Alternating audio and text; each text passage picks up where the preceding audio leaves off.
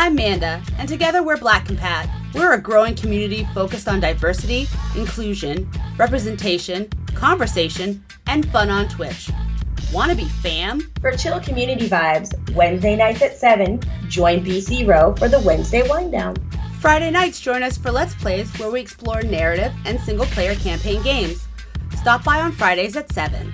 Catch our flagship podcast, The Tribunal, live every other Sunday at 3 p.m., where we talk about issues that are important to us as black women. Issues like representation, inclusion, diversity, and more within the video games and entertainment industries. Check our channel and social handles to find out when a new tribunal is going to drop. We've got even more content on our YouTube channel, Facebook, Instagram, Twitter handles, and our website, blackcompat.com. So join in the conversation in whatever way you like at Black Compat. Remember, always and, Never or. All times are Eastern.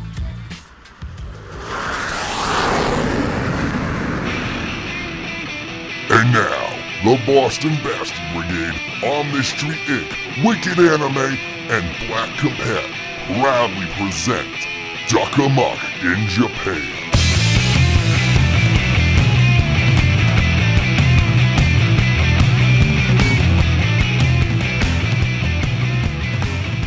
Bastards and wenches, welcome to episode 8 of Duck Amuck in Japan. Mum's the word. I am your King Baby Duck, Evan Borgo, coming to you as always from beautiful Ikebukuro, Tokyo, Japan. Joining me as always are the creator of Solarian Sun AFLM Oh, hello. And our Tetris master, but not so much of a master because he wasn't the first to complete the NES version of Tetris, JonStar. Maybe if I was 13 years old uh, again, I could do it. You Yeah, right. Blue Scuti, man. He, Yeah. We knew there was something special about him when he was at uh, the Tetris World Championships this year. So good Yeah. for him. It, for I really really fast plug. If anybody wants to know more about Blue Scuti, go see watch a Game Scout on YouTube. He has like a half hour documentary on how Blue Scuti beat the game, and our good uh, buddy uh, HydrantDude explains the math on how he did it as well. Yeah. So On the subject of Tetris, I we just you know, our previous episode was the wikis and uh, not the wikis, the the basties, the basties, and I can't believe the Tetris movie didn't come up in conversation because that Oh was gosh. absolutely one of the best movies I saw last year.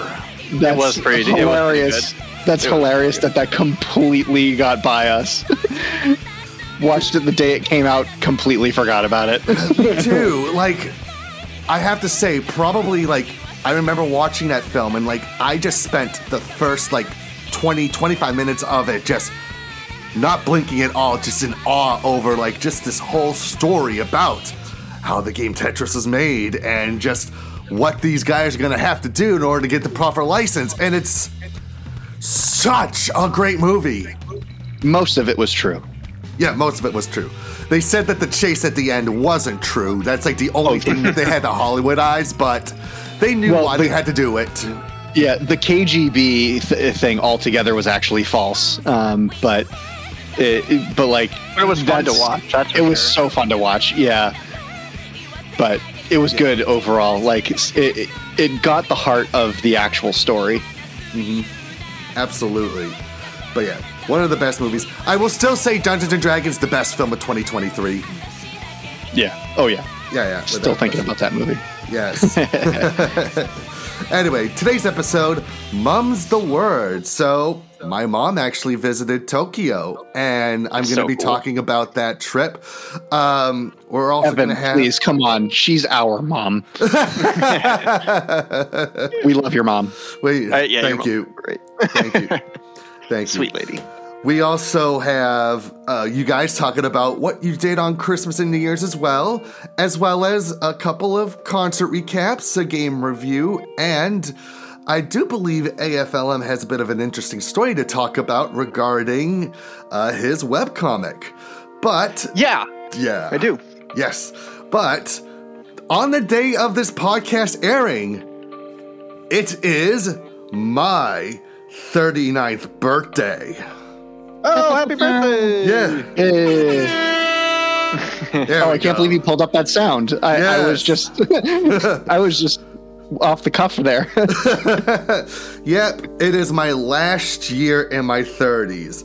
And I'll be spending it first at the opening ceremonies of my school's winter semester, hmm. followed by a night at the world famous Budokan, where Atarashii Gakko was doing a show. oh, Yeah, Cool. it's gonna be awesome. So, boys, uh, it's my birthday. What did you get me? Disappointment. Disappointment. Yeah.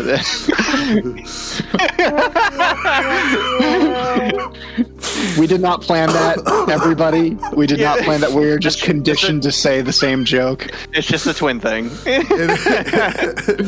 It- it's like the joke in the Murderface birthday episode of Metalocalypse. That's literally where that line comes from. That is absolute. Like the only way to answer "What did you get me for my birthday?" is disappointment. Like seriously. Nothing. It's your favorite thing, disappointment.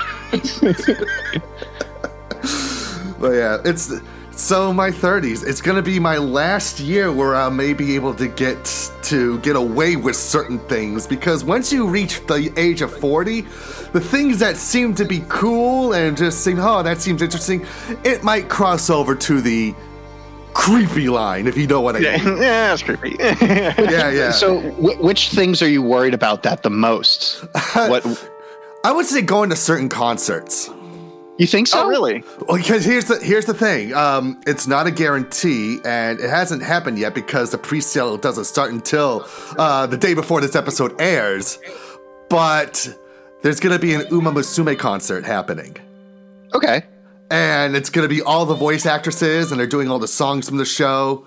And like 39, I think it. You're like I'm on the line there of okay, this is still kind of okay, but when you're 40 and you're saying that you're going to an Uma Musume concert, I'm like, that's just sad. Um, as long as you're not buying a plethora of CDs to get a handshake ticket, then I suppose it's not as bad. That is a good point. That is a very good point because. Uh, so there are some handshake events that I have witnessed because they hold them over at Sunshine City in, Ikebukuro, the mall. They have the mall concerts and they do handshake events. And there are very short lines because I noticed that the patrons are spending a very long time shaking the hands of all these idols. Oh, and gosh. I will um I'll say this. I'm noticing a lot more women at boy at boy band idol groups doing like doing this than noticing men at girl idol groups doing this. Really? That surprises me. It's it's something that I've noticed in the last couple of hmm. weeks, especially so. I've also noticed too the rise in like anime boy idol groups over mm-hmm. anime girl idol groups. Um, I was hanging out around Animate and I noticed like there was this huge crowd of women and they were just sitting there and they were passing things around. So I went up to one of them and, as best as I could, I asked them in Japanese what is going on here. And all these girls, like who are between the ages of like teenagers to their 30s, they're like trading anime boy idol pictures. Huh. And like they're there for hours on end, for days in a row. Like I went to animate a, a couple of times uh, when my mom was visiting, and like same huge crowd there every single day for like almost five days straight. All they were doing was like trading anime boy idol pictures. Man, that's like uh, opening movie week in Hollywood. What do you mean? For the uh, oh, so like in in Hollywood, there are people who actually like legitimately live their lives by sitting out in before a red carpet event for 42 hours so that they could get like Leonardo DiCaprio's autograph to immediately sell it on eBay. I think it's a little bit different because it's not like that these girls are going to be selling them on eBay. They, they want the collections for themselves, sort of a thing. But so I- it's it's yeah, forget it. But I find it interesting because, like, you know, sometimes we we make fun of sometimes, you know, guys who do this like with the girl idol groups. But no, women do this too with the boy idol groups as well, and they I think they do it a lot more frequently than the guys do with the girl idol groups. Do you remember that era in time where uh, the Twilight movies were coming out and there were all like those really, you know, like 40 something year old moms screaming over Edward Elric? Edward El- Elric, wow. Um, screaming o- over, you know, um, sparkly vampires, shirtless vampires. And like the whole thing was going down where they're saying, imagine if this was men doing this to teenage girls. How would this, like, it's, it's one of those double standard things that people were pointing out. Right. Kind of makes me think of that in a way. But Yeah. it's weird because because it's weird that like you're seeing it over in Japan now that you're living over there, but the media captures the men doing it to the female idols. Yeah, and the women do it with the male idols as well. And Right. I feel like that that's a stigma that that should be like ended. Is like no, it, it goes both ways. Both sides do this. Mm-hmm. And I feel like okay, we, you know, we've made jokes about guys doing it, and like. I feel like now that I'm seeing that women do this as well with the boy idol groups, sometimes a lot more, I feel like we should just kind of maybe, I wouldn't say stop making the jokes, but maybe give it some breathing room. You know what I mean? Sure. Yeah. So just something that that, um, that I noticed in the last couple of weeks. Uh, but uh, speaking of Hollywood, I so the date is recording. It's Saturday, but Friday night, uh, thanks to a friend of mine, um actually a friend of mine who winds up who is also the uh, assistant for actress and comedian Maya Rudolph. Uh, she filled me in on Ron Funches being in Tokyo doing a small set. And my gosh. I, and I got to see him perform in Shibuya in a small 50 person comedy club. What? To give you an idea, the last time I saw him was at the Wilbur Theater in Boston. Yeah. Right.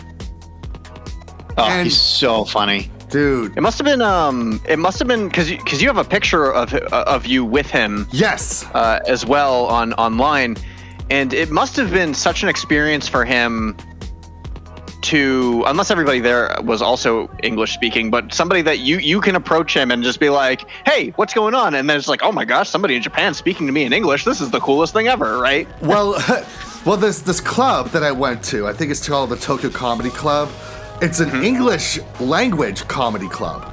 So like everybody that comes to this club does bits in English, and majority of the people who come to these shows are foreigners. There are some people who are Japanese who come, but the majority of the people that come to this club, uh, the Tokyo Comedy Club, I think that's the name of it, uh, are foreigners, are gaijin, and I get. oh. Go. Oh, you finish first, and then I, and then I'll I'll say my. thing. And I think it's so cool that such a place now exists. It opened up a couple of years ago. Um, I talked with a couple of the owners, the Tokyo Comedy Bar, it's called. Um, I talked to a couple of the owners, and maybe, just maybe, we might have them on the podcast in a future episode. Oh, wow. cool. Yeah. So uh, I have a hard time imagining a comedy club in Japan, mostly because like it's either like a room where like people are telling jokes and then everybody in the room is like, "Hmm, so desu ne, mm, yeah, mm, hi," Uh, or that, or you know, they're they're trying to, you know, because in Japan it's not polite to laugh out loud like we do here in America, where you know, open mouth, and so they cover their mouths and and try to because it's because it's rude to d- not do that. And so it's just like a room full of, full of people like snickering and not like bursting out and like like and they're co- covering their mouths it's quiet and it's like wow Japan's a different beast i guess when doing comedy here I think that might be a myth because remember how I talked about going to the Rakugo show and like the Manzai comedy show? People were laughing out loud at that show. Right. Yeah. Well, um, it's it's not really a myth because it might be a generational thing though. Because um, Maybe it's something new. Maybe it's our generation that said, "Hey, it's okay to laugh out loud." That lets the comedian know, "Hey, you're doing a good job." because I mean it is it is very much a, a a cultural. You can observe it in their culture where you know all the women like put their hand over their mouth whenever they laugh, uh, and it's and it's you know it's it's because of uh, like the open mouth policy that that was baked into the culture at one point. Somewhat, somewhat. But I will say that the, women there, the Japanese women who were at the show, were definitely not covering their mouths while they were laughing. Oh, shameful. But it was so great. Like, like if you've never seen Ron Funches do stand up, like go onto YouTube, watch some of his comedy. He is an absolute phenomenal storyteller, but also a great joke teller as well. Um, you know, I'm not gonna like, re- I'm not gonna try to repeat what he said verbatim, but there was one joke that just had, it was like right at the beginning of his set that just had everybody screaming with laughter, and I'm going to try my best to like, like say it, and like do so in a way that doesn't explain the joke, but just tells it the way he did. Um, so the joke was the one thing that really surprises me the most is that I'm seeing all these teenage girls dressing up like porn stars.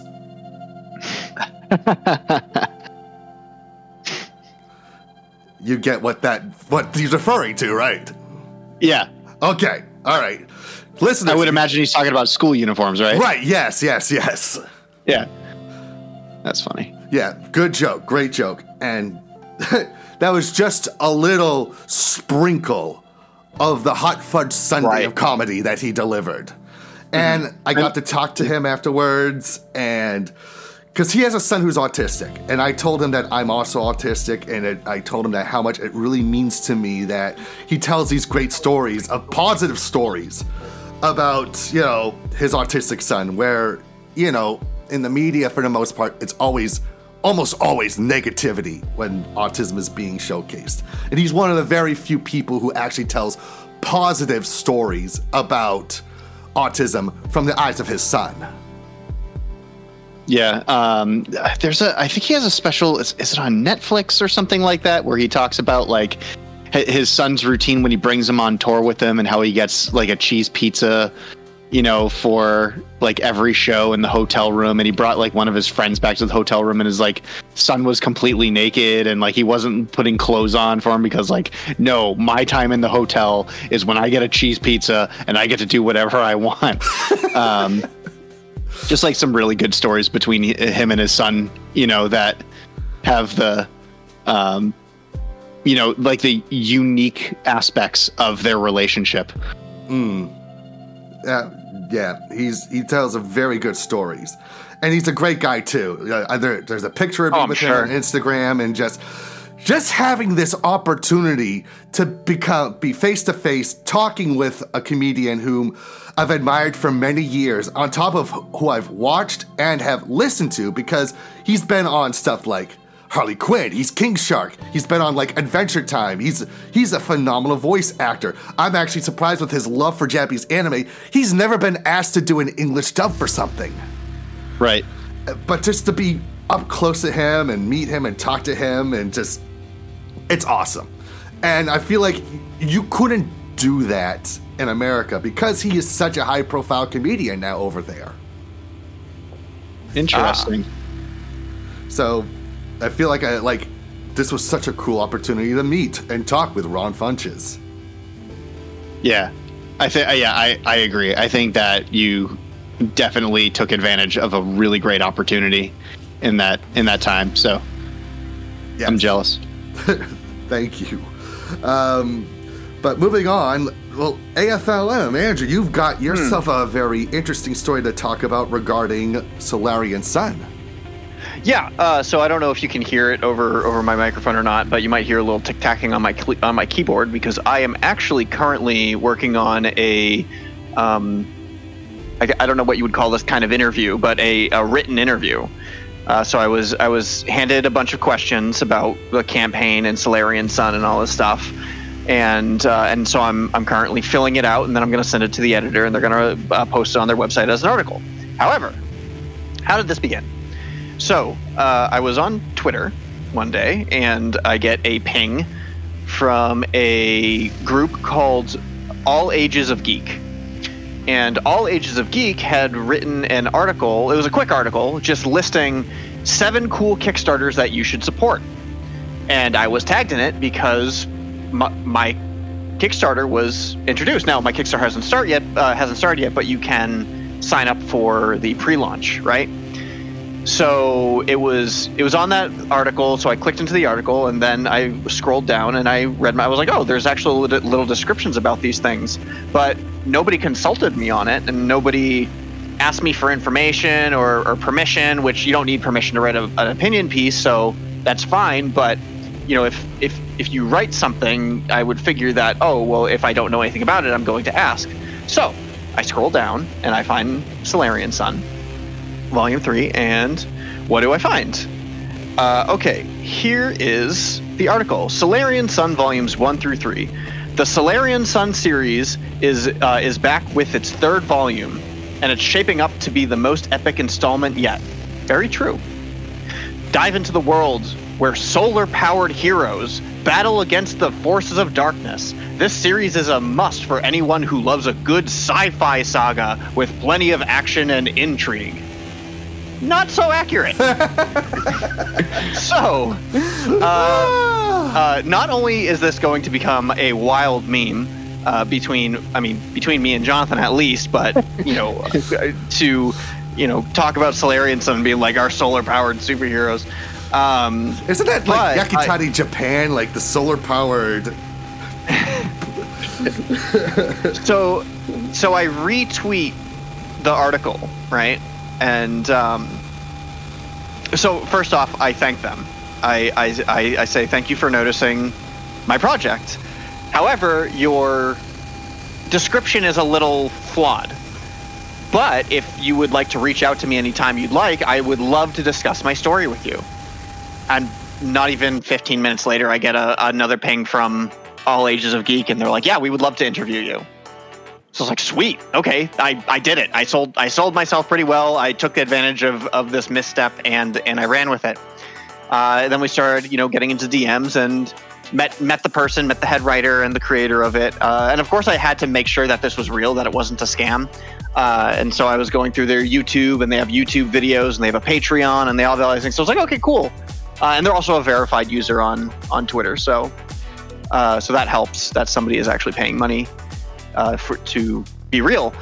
Um, so now I'm at the current place where I'm actually typing this, and but I just thought that that was a hilarious story where I have this almost this almost I don't want to be rude to them because because they're they're very nice, but this almost bootleg description of my of my series that I will cherish. Honestly, I will cherish it to uh, to to the point where I can use it for art, I can use it for whatever. But it was so bizarre because I never. I was like, "Am I dreaming right now? Is is this a dream? Like, am I? Did I make up this article in like a fever dream I had or something like that? Because that's what it felt like. I I, I felt so odd because I laughed at first, but then I felt I don't know how to describe it, but that's that's the story. That is the whole story, and but that is also the story of how I got an, an interview with a small publication on the internet. Solarian Sun, the story of solar powered heroes and their sons, and their sons' sons, and their sons' sons' sons. Epic, and, epic sci-fi, epic and Capri, and Capri Sun, and Sunny D, and Sunny, the uh, Cocoa Puff mascot. oh, who's voiced by Tom Kenny, uh, the voice of Lion-O from Thundercats. Oh, that's true. That's right. That's oh my right. gosh. I, I, forgot that Tom Kenny does that now. It all. It, he's always done it. He's always done it. He's always been been cuckoo. Well, you said Tom Kenny. That's a SpongeBob voice actor. Oh, Tom Kenny. I was thinking of Larry. Sorry, Larry Kenney. Larry Kenney. Larry, Larry Kenney. now you're making me think oh, well. of like thunder, thunder, thunder. Yeah. Thundercats? Oh, I don't know. He, he could do. Uh, he could because he does. I'm just thinking of like all the voices he does in Rocko. He could do a. He could do a, a, a Lion-O. Probably. Oh yeah, that's that's a good point. All right, let's do a round of Ask Duck Anything. Boys, what are your questions for me this week regarding my life in Japan? Oh yeah, that's right. I had them written down. Hold on, I need to get them out. Oh, okay. Well, you go. You go ahead then. Uh, wait. Uh, so, is this uh, going to be a different segment from what you did over over the uh, holidays, or can we ask you those questions as well? Um, this will be something different over the holidays, but be sure to prepare your questions for those as well. I think I have more questions for that than than I do for because because I've I've covered everything so far that I'm thinking about asking you. So I just have questions about the holidays. Jonathan, Okay. Jonathan can ask you. All right. Uh, uh, Just FYI, John, you are echoing. I'm noticing. Again. gosh. Ugh. Hold on. Is this better? Say, somebody say something. Hello. La, la, la, la. Yeah, I guess it's better. we're good. Gosh, I lost my questions. Did I? All right, our last episode. Did I ask you about? I, I think the thing that I wanted to ask you about was the the COVID culture because last episode I had COVID, and we didn't get to do the ADA questions right because we were doing the muckies, and so I think the question that I wanted to ask you was what is like the COVID how different is the COVID culture from in Japan compared to America? Feels I so think it's- dystopian calling it COVID culture. God. Yeah, right. Well, well, it is. It totally is. It's changed everything here. I know. I don't even I don't even pay attention to it. It's like, oh, you got COVID. Oh, weird. You have a slight cough. That's a bummer. Well, you didn't ask that, and I will gladly answer. And the answer to that question is no one really talks about COVID in Japan anymore. That- It's I mean, that's what I figured. Yeah. It's like it's become like we know it's there, we know it's out there, we know it exists, but it's not in the news at all. No one's talking about it. If anything, people are more talking about like the cold that's going around or a flu that's going around. Because when kids are sick. Like you never hear the kids being out with COVID. You're hearing them about that kid being out with a cold or a flu or some other bug that's going on. But COVID is never really spoken about. And I even looked online and saw if Japan still tracks like the COVID numbers, and they haven't tracked them. If if listeners correct me if I'm wrong, if you do your own research, they haven't tracked them since fall 2022. I mean, to be fair, the United States was the only one tracking it for as long as they did because it was an election year. Yeah. Yeah, Just I'm just being I'm just being real. Like because I, I have a friend over because I have a friend over in the UK and he's like, you guys are still talking about that? We're like, yeah, I, I I legit can't get into convention still. He's like, wow, that's pathetic. I was like, I know, isn't it? So- But we don't talk about politics here. I know, no, we, no, we don't. But, but, but I'm just saying, is is what happened. And uh, uh, so, yeah, we, we uh, according to everybody that I've talked to, I, I have friends in Australia, I have friends in UK, I have friends in Japan. Uh, we, the United States, was like the last country to hold on to that. Yeah. Well, maybe Canada, but you know, Um, I will say there still is a mask culture. There are people that still wear masks, but I feel like that they're not worrying because of COVID now. They're worrying them again they just because always of the, have. Yeah, the flu and the cold. And yes, it's always been about a, a part of their culture. Like you can look all the way back to like anime from the 1950s or 60s or wherever, and like you'll see characters who are sick and they're wearing face masks. And like it's always been a part of their culture to wear face masks if they're sick. It's just Or a if shame they don't know how or if they're inefficient it Sentai. is.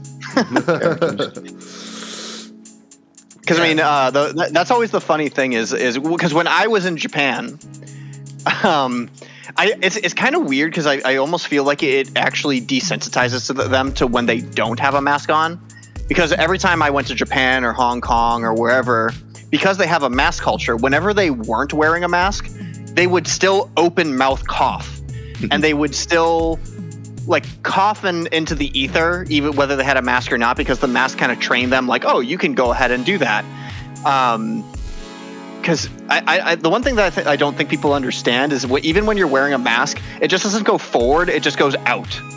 So, so if you're wearing a mask, you're still you're still pushing air out of your mask. So you should still cover your mouth when you cough, even if you're wearing a mask. Yeah, it's just yeah. so that when you're it's just so that when you're talking to people, you can uh, it, it's not as as as like projectile out towards them. But when you cough, it's still a pretty catastrophic event, as far as uh, bacteria goes, but they unlearned how to cover their mouths when they cough, whether they have a mask on or not.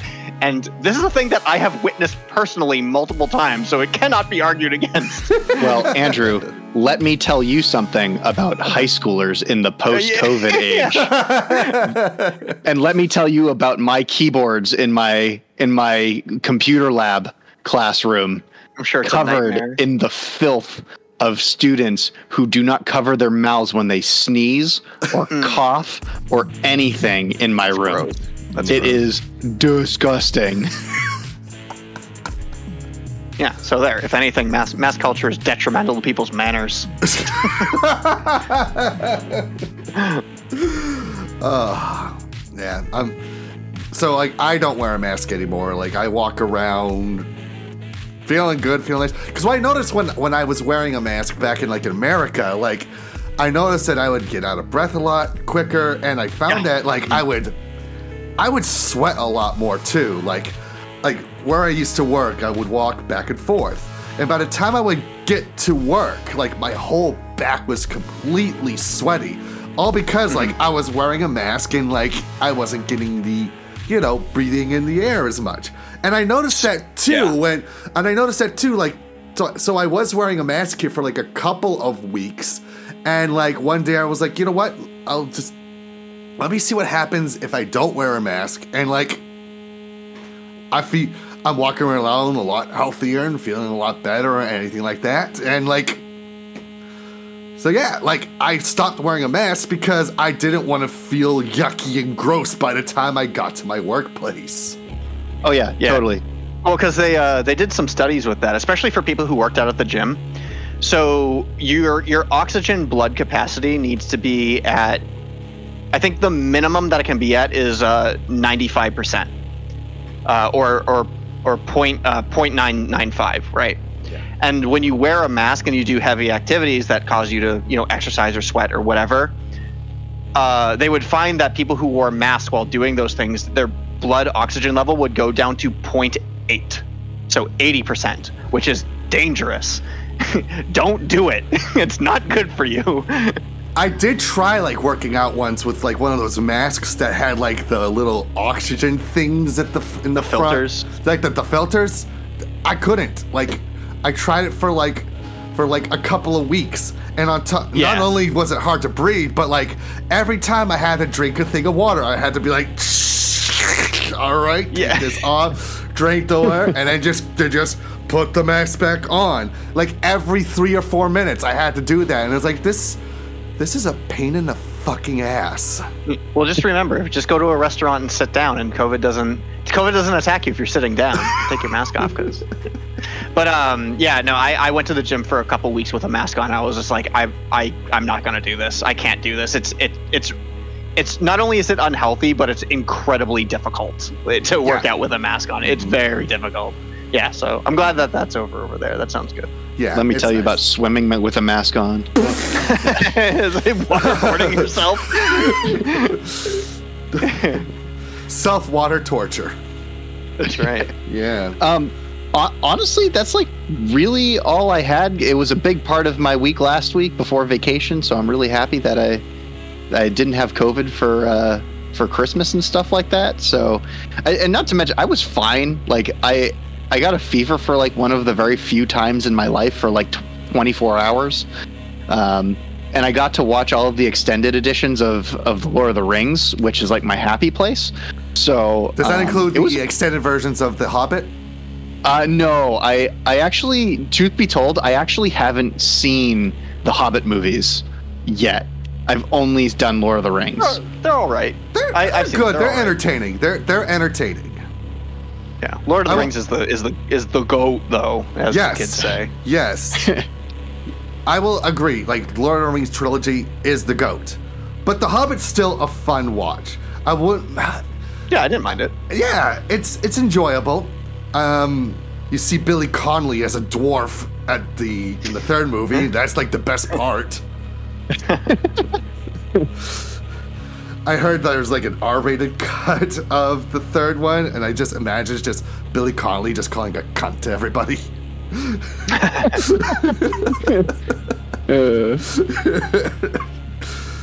Well, yeah.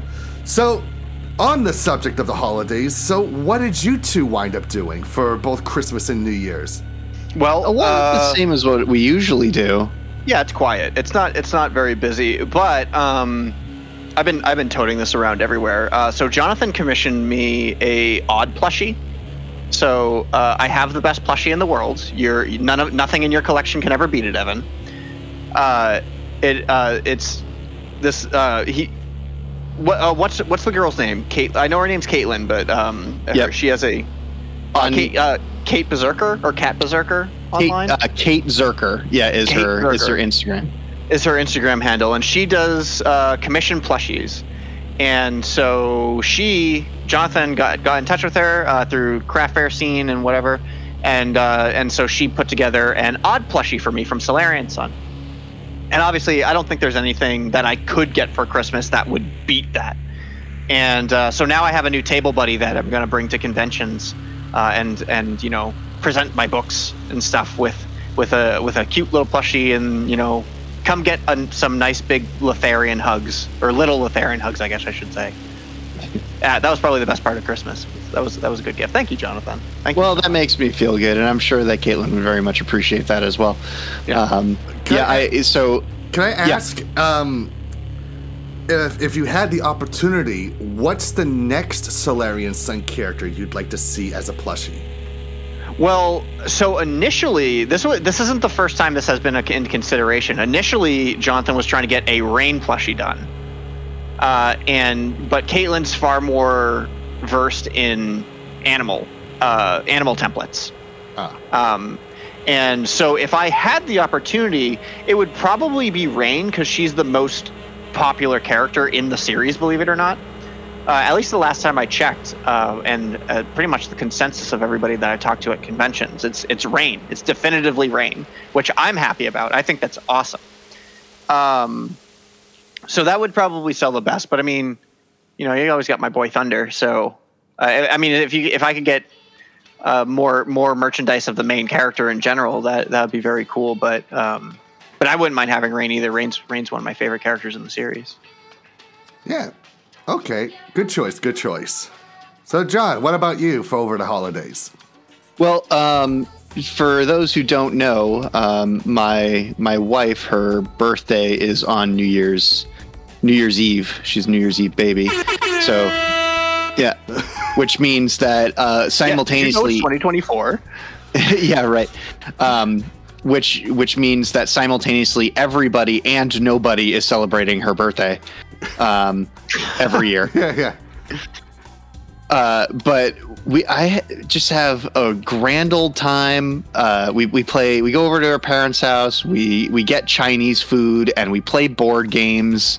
Um, and there was this really interesting board game that her parents got her for her birthday, which was um, somebody took Monopoly and Scrabble and mixed them together.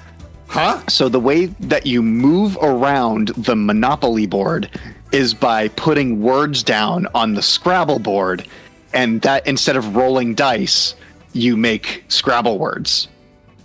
I'm trying to picture this in my mind, and it's like, I still don't know how that works. So the Scrabble board is in the middle, and basically the border of the Scrabble board is the is is the uh, Monopoly board.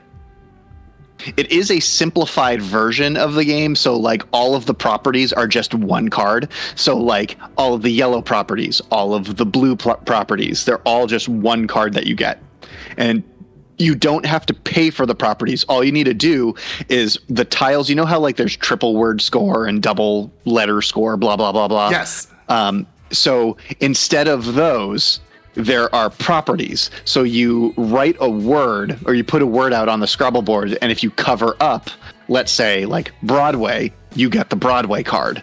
And then you move your piece around the, the board, and if you land on somebody's property, then you owe them rent because you own that property because you covered it up on the Scrabble board.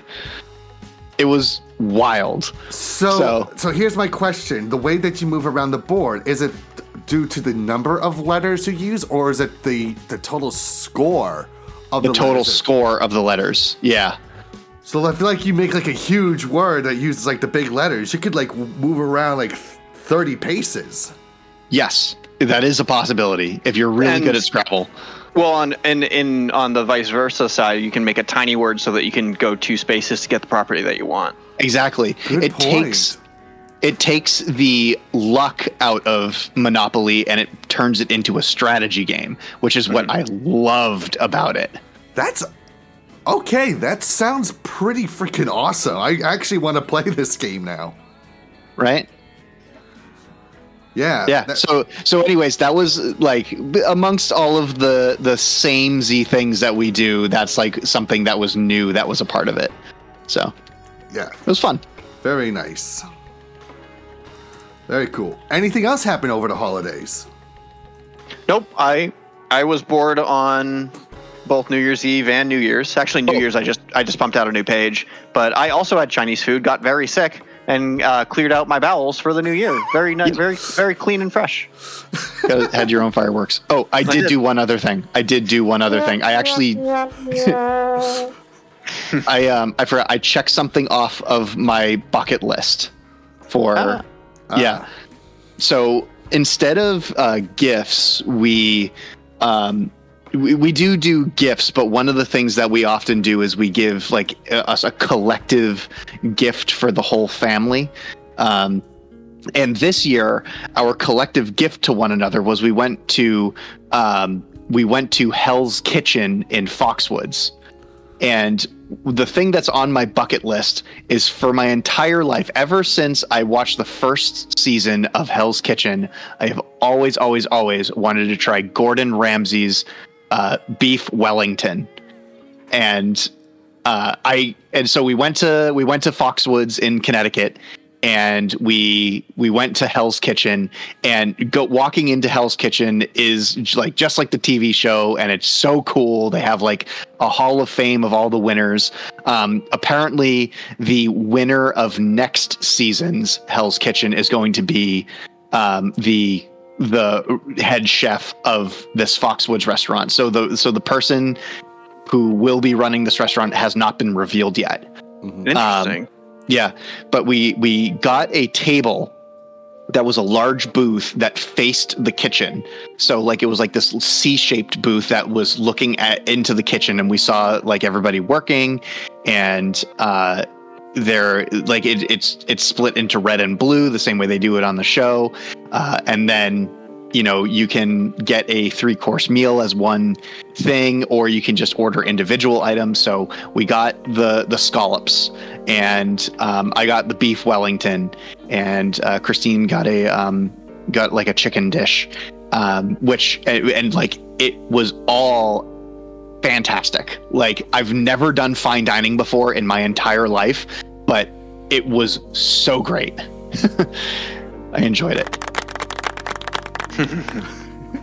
Gordon Ramsay was not there. That's what I thought the follow up was going to be. Um, but yeah, it um, it was a lot of fun actually. Uh, I I really enjoyed the experience. Uh, the beef Wellington was to die for. So off the bucket list, I did I did do that, and um, yeah, that that was a part of my vacation too. Nice. Very cool. What about um did either of you make New Year's resolutions? No, I don't. I don't follow like the whole like oh arbitrary number turned into new arbitrary number. I guess I should become new person because of new time period. Nope, it's all the same time. Change whenever you want. Don't don't wait for the don't wait for the New Year's. Plus, I'm al- already the best man I can be. How could I possibly give myself some resolutions? no, um, I, I don't. I just, uh, I, I'm just going to keep doing the same thing that I've been doing. I'm going to keep working on my book. I'm going to keep, uh, you know, making sure that my business stays afloat and that I'm taking care of myself and I'm going, I'm going to the gym. I'm staying healthy. You know, all the normal stuff. So I'm Yeah. just going to keep doing that. Keep doing uh, the par, par for the course. Yeah. Yeah, Christine and I started doing some some really great uh, changes on our diets and self earlier in well, actually, it was late summer, um, and our I suppose that if we had any resolution, it would just be to keep that up. Hmm. Yeah. Okay. Now it's your turn, Evan, to answer all those questions you asked us. Um, let's see. Well, not much gift giving. I did get a nice uh, gift card for Starbucks, which comes in handy. You know, around here, there's plenty of Starbucks to choose from. On top of, I could use that money to try out all the unique Starbucks drinks that America doesn't get. Oh, yeah. Um, I will be touching about more about what I did over the holidays for the main subject. But um, for New Year's resolution, I do just like Andrew said, like I didn't really make one myself, but more about well, I just want to keep being the best that I can be. Especially here, now that I'm in this country that I worked really hard to get into, I just want to keep on living the best life I possibly can. Yeah, dude. I mean, like, you're like, I out of all people, I feel like you, you've you're like I've done all the resolutions at this point. Like, I'm in Japan. I'm an English teacher. I've done all the resolutions that I possibly can. Yes. Just about. The, I still need a wife and kids. That's that's that's the one thing I want. That I that's the one. And once I check that off, I could be like, I am satisfied. No, no more fucked up. aspiration. No more aspirations. I can die tomorrow. Dead. yeah. yes. Um, before we get to, to the main topic, um, there was a weekend, uh, the weekend before the main topic about my mom visiting, or fine, our mom visiting. I had the I had the absolute pleasure of going to three concerts, three nights in a row. And these are bands that I have been dying to see or have been wanting to see again for a very long time. And the first band I got to see was a group called Soil and Pimp Sessions. And if you don't know Soil and Pimp Sessions, they are legit the best jazz group in the world. I feel like eventually, like I'm gonna I'm, either I'm gonna come see you, you're gonna come home and visit, and like you're gonna be one of those dudes who just has a soul patch with sunglasses and a white fuzzy coat just hanging over your shoulders because like you're just like this gonna be this music aficionado to the point where you're like one of those you know platinum record you know recording artist producer sort of dudes who just kind of has that aura about him because you go to so many concerts now and I feel like I that's what I'm going to see you as. I have the goatee. I grow the goatee out during the colder er, times. Um, I do have a new pair of sunglasses, but the the white coat, uh, not so much. I don't look good in white. Uh, black is my kind of color. yeah, me neither, dude. I don't. I don't look good in white. I forget that. No, no way. But um, the concert was great. The trumpet player Tabu and the saxophonist Takashi, right at the beginning, they entered through the crowd and started playing lively. ah. Uh, which was so cool. They did a mixture of actual songs and improvisational jazz. Everyone's dancing, everyone's clapping and going, woo! All throughout the show. You wouldn't think that Japanese people would be going, woo! But they are absolutely going, woo! At a jazz show. And just it was just worth the wait to see them live and i will definitely see them again the next time they play in tokyo. Because like i said a lot of the stuff they saw they did. You know small selection of their originals but they did mostly improvisational stuff. So it's like you're gonna get a different show every time you see them That's Uh, pretty cool. yeah they were awesome. And i made some Where are they- new what Where are they based out of? Because it, like it's it's you know how like it's one of those things where like you think all bands and actors are from California in America. How you think like that's kind of how I feel like all musicians and movie stars are. They're all in Tokyo. They are Um, they are based out of Tokyo. They've they Oh, okay. are, right. yeah they are based out of Tokyo. All right, I just was curious because you said when they come back to Tokyo, so I was like, oh, where are they going? Around, around. Yeah. yeah, yeah. Now the next band that I saw, they're from Osaka, and they are called the Goju Kaitenz or the 50 Kaitens. And a kaiten is a rotation per minute, which means that they are faster than a 45 vinyl. Hmm. and I Originally saw them back in 2007 as part of the Japan Night Tour at the old TT the Bears, rest in power. And back then, I thought their performance was wild, crazy, and just a blast to watch. And all these years later, that energy has not died down in the slightest. They have legit become not one of, but the hands down best live act on the planet. There are bands that do great spectacles and shows with pyro. I mean, we've seen Rammstein live. But when it comes to a band who's just on the stage performing without any of like the flashy things, the Goju Kaitenz, hands down, right now, number one best live act on the planet. Dang. Um, somebody, I forget who said this. Maybe, maybe it was my friend Mike Rogers, who um, currently in the hospital. I, I hope you feel better very, very soon, Mike Rogers. I look forward to hearing you on the radio again. Someone referred to the Goju Kaitenz as the Beatles if the Beatles did punk rock. And that is absolutely the best description for them. They played the hits, they made some great jokes, and they came back for not one, not two, but three encores. Wow. And uh, like right at the beginning of the third encore, so their so their frontman Danny like starts like stumbling on the stage, and he looks like he's completely out of breath, and like going, "No more! Please stop clapping! I'm tired! All right, one more song." and like, dude, like this band, like they play Europe a lot. I'm sad that they don't go to America often because, like, if they came to America, I would be telling AFLM and John to like go see them live because they are just absolutely phenomenal. You're selling it. You're Yes. definitely selling it. And then the last show I went to, this was quite the double bill and then some. Guitar Wolf and Polysics at Shibuya's Liquid Room. And I saw Guitar Wolf back in 2011 at the venue Church in Boston, which is a venue that should absolutely reopen because the space is still there, just waiting to be used. It's just a cafe now, and they're just leaving the stage. They're just, just nothing, and it's like, it's, bring that back, bring that back for the sake of the Boston music scene. Bring that stage back. And I have never seen a Polysics live. They had been to Boston numerous times, but it was always when I was out of town. So hmm.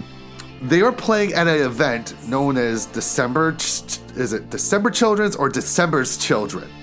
Um, and it was an all ages show, which featured acts that sometimes don't often do all ages shows. If you ever see a Guitar Wolf concert, you know, oh, this isn't a show for kids. This is like very wild and crazy, um, kind of dangerous. So it was kind of unique to see Guitar Wolf do a show that was more for all ages. But before that Guitar Wolf and Polysics came out, there were four opening acts that they had. Um, the first act was called Sundae May Club, and Sundae as in Hot Fudge Sunday. And they were a really good pop rock collective, and they were one of those kinds of groups that went back and forth between being fast and laid back. They they were pretty good. They were pretty nice. And then the second act that came on were called Brandy Senki, and I already liked them before they even played a single note because they came out to, yeah, Where Is My Mind by Pixies, you know, automatic hmm. props representing Boston there. Good hard rock from them, some very catchy melodies. And then a group called DNA Gains came on, and this was the band that kind of just made me look at my phone for the majority of their set because They can't all be good. Yeah, they were kind of boring.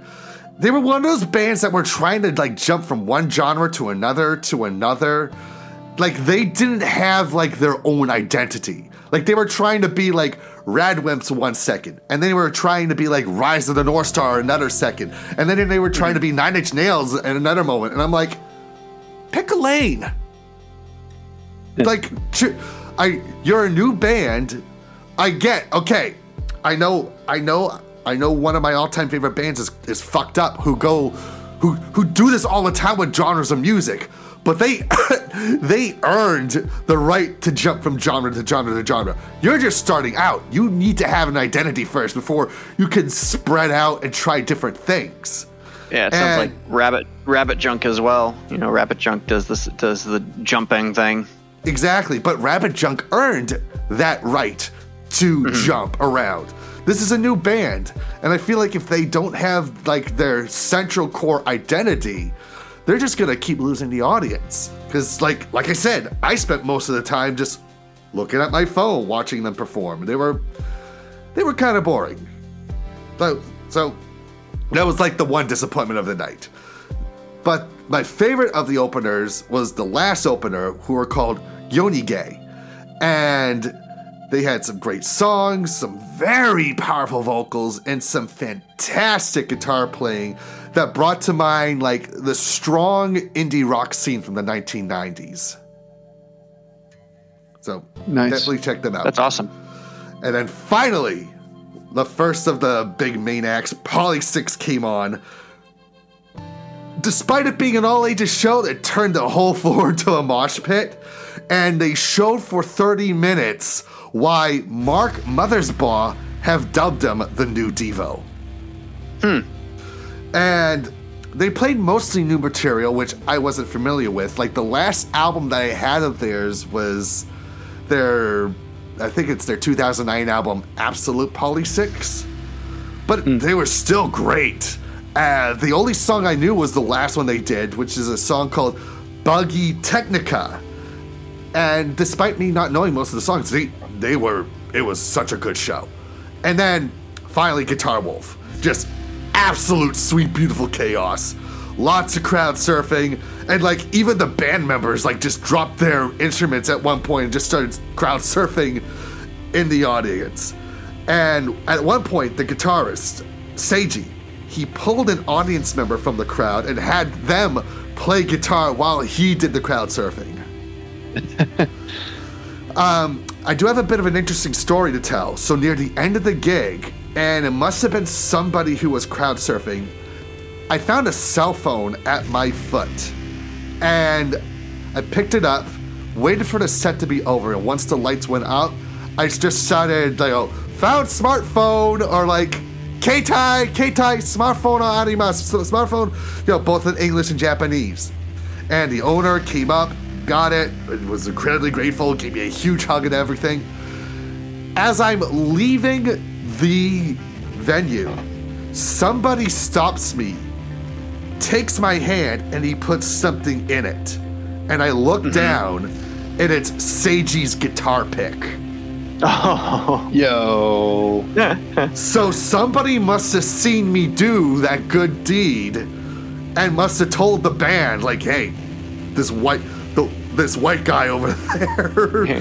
Gaijin-san. the, the guy did, did something good. Like, I want to find him, give him this. And like, I have the guitar pick, which I will absolutely use when I start, hopefully soon, uh, learning how to play the guitar with the guitar I found that I talked about in the last episode. Nice.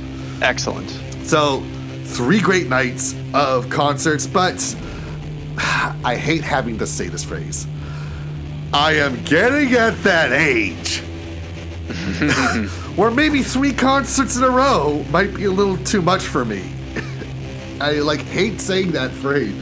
If maybe if it's concerts where I'm sitting down, that'd be fine. Like maybe every other day, like here's a concert for standing, here's a concert for sitting, standing, sitting, that'd be fine. But if it's three days straight of concerts that I'm standing up, I don't think I could do that anymore. It's as hard as that sounds, as hard as it is for me to say that. Yeah, I know that feeling. Yeah. Even just standing up for three days at a convention selling Andrew's book is uh, is is a tougher Pretty challenge. ex- yeah, it's pretty exhausting. Yes. Oh, my sciatica is acting up. yep. Hey, that's, let that's alone no joke. Hey, legit, my, my sciatica legitimately acts up. Yeah. Add moshing to that, and I'm sure that we'd be feeling it. Yeah. well, I, I'm always the wall. I'm like, I don't do the moshing. Like, I have accidentally found myself in the middle of the mosh pit, but as soon as I find that out, I'm like, yeah, where's the exit? so, I always avoid the mosh pit. I learned that the hard way with. Actually, the first time I saw Guitar Wolf, I think I've told this story on one episode where I don't know what had happened, but somebody pushed me so hard that I went spine first into the side of a table. Oh, And let me t- I still feel that, dude. Like, I still remember that pain. And yeah. despite it being an awesome show, like, that was one of the worst things I've ever experienced at a concert. Did I tell you my first mosh pit story? I don't think so. So it was Mighty Mighty Bosstones opening up for uh, um, Drop Dropkick Murphys. Oh, yeah. you might have told this story, but just in case. Yeah. Um, one of the worst concerts that I've been to, mind you, and it wasn't because of the mosh pit thing, but um, but it, it just was the least fun I think I've had at a concert. It's just not our Regardless, yeah. Regardless, uh, we're seeing the Mighty Mighty Bosstones. We think that we're going to be okay because it's the it's the opening act, and nobody usually ever does too goes too hard for the opening act. But the second that they walk out and they start playing the horns, woof, like a, a, Yeah. a circle opens up around me, and um, the first thing that happens is somebody's shoulder goes into my jaw, and I thought that my front two teeth got knocked out. But it hit, it hit me so hard that my cell phone flew out of my pocket, and uh, and and it was in a daze. And somebody gave me my cell phone back, and that was awesome. But I had to get out of there because like I had to check my teeth and everything like that, and it was just not a good time. I had something similar happen to me the last time I saw Frank Turner, and one and the band The Interrupters, who are a great ska group, were one of the opening acts. And there was a huge lot of people crowd surfing, and unbeknownst to me, someone was being pushed forward towards me, and all of a sudden, I get whacked super hard in the back of my head, and I go nose first into the shoulder blade of the person in front of me and Yeah. I think that I like fucking break my nose. So I'm like constantly checking. I take them, you know, I'm wearing a mask during this, and I'm like, I'm checking. I was like, am I okay? Am I all right? Am I okay? Am I all right? I was like, that was probably the second worst thing I've ever felt in my life before, like, besides the whole spine thing in Guitar Wolf. But yeah, mosh pit injuries are no fucking joke. Yeah. Yeah. Yeah. But uh, let's change the subject. Andrew, you have a video game that you have been talking about with great praise um, with us. Yeah. So uh, another funny story with Origins. It was just recommended to me on um, on YouTube one day.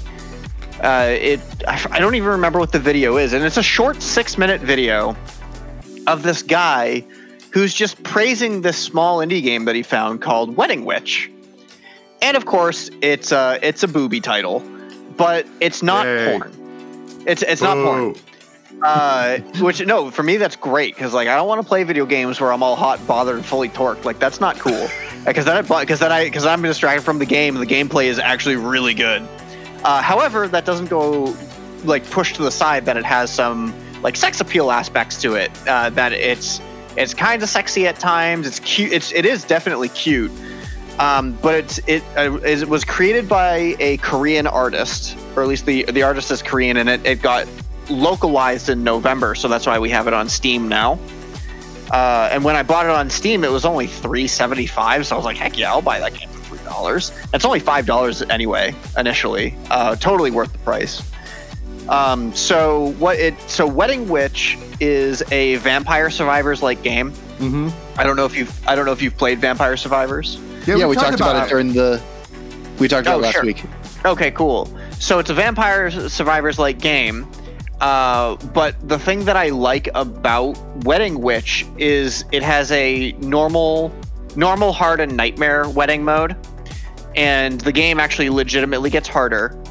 and it has level progression, which means that as you go through these waves of enemies, you complete levels that have different objectives, and then eventually you fight the final succubus or the final boss, which is the succubus queen, and um, and and and then and then you get an ending depending on how you built your witch. So there's different builds that you you build you get potions and you can build into muscles, small boobs, hips, beast uh, a beast girl, a succubus, um, uh, big boobs, and all of those and all of those aspects have different types of um, effects. So, like, if you're a small boobs character or doing a small boobs build, you'll be projectile based and speed and speedy. If you're a beast, uh, if you're going for the beast girl, then you get uh, animal companions. If you're a succubus, then you get cursed things, which is really cool. If you're doing the muscle builds, then you do um, melee and close combat attacks. If you do hips build, then you do area effects attacks. Um, my favorite builds so far are uh, muscle and small boobs, ironically, uh, because because projectiles are broken and uh, muscle attacks are awesome because it's just surrounding you.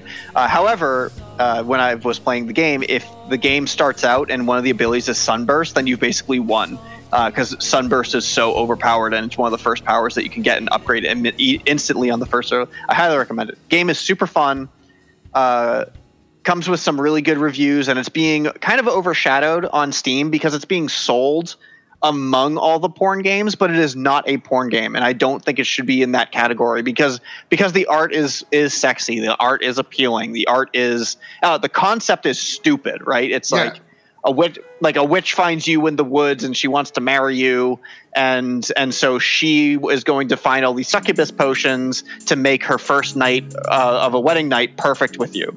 And then every ending has its own or every um, every potion has its own ending and it's yeah so it's it's fun. And then of course you upgrade your witch throughout the game. So if you like those vampire survivor like games then this one is is totally worth it because i played it for no joke three and a half hours first night i got it and it's because it Ah. was so fun and so addicting. And every game every single game only takes 15 minutes. So Oh, you can start from lev- level one to succubus fight in 15 minutes so it does not waste your time. Uh, like it's it's gonna be one of those games where like oh I don't want to play anything tonight. Oh I'll, I'll play like one one round of um, of, of Wedding Witch. Um, conversely, it also led me to find all the other Vampire Survivors like games. And uh, have you heard of the one called HoloCure? No, I've never heard of HoloCure. Okay, so HoloCure is the Hololive Girls, but in a pixel vampires like survivor game, and it's free. Ah, nice. Uh, so you can just download it whenever you want, and it features the English Hololive Girls, the Japanese Hololive Girls, and the Indonesian Hololive Girls. Uh, but you have to unlock them. But you start with five or six Hololive English characters, including Gawr Gura, which of course I play as Gawr Gura. Um, so it's basically you've already unlocked the best character. yeah, but uh, but you can also get uh, K- uh, Kuro Inu from Japan, and uh, there's a, there's a couple other ones that are that are pretty good. But um, it's it's funny because I'm playing the Holocure one, and even though it's free, I I'm not as thrilled with it because Wedding Witch runs so much smoother. Hmm. Um, and uh, because every level in Holocure is over 20 minutes of, of those onslaughts. So if you don't beat a level in 20 minutes, you have to start over. Ah, yeah, yeah, yeah. Um, and where, whereas Hollow Witch, you don't have to start over. You you uh, well, you lose and then you can start over from the beginning, but it only takes you 15 minutes. Where one level in HoloCure takes over 20 minutes.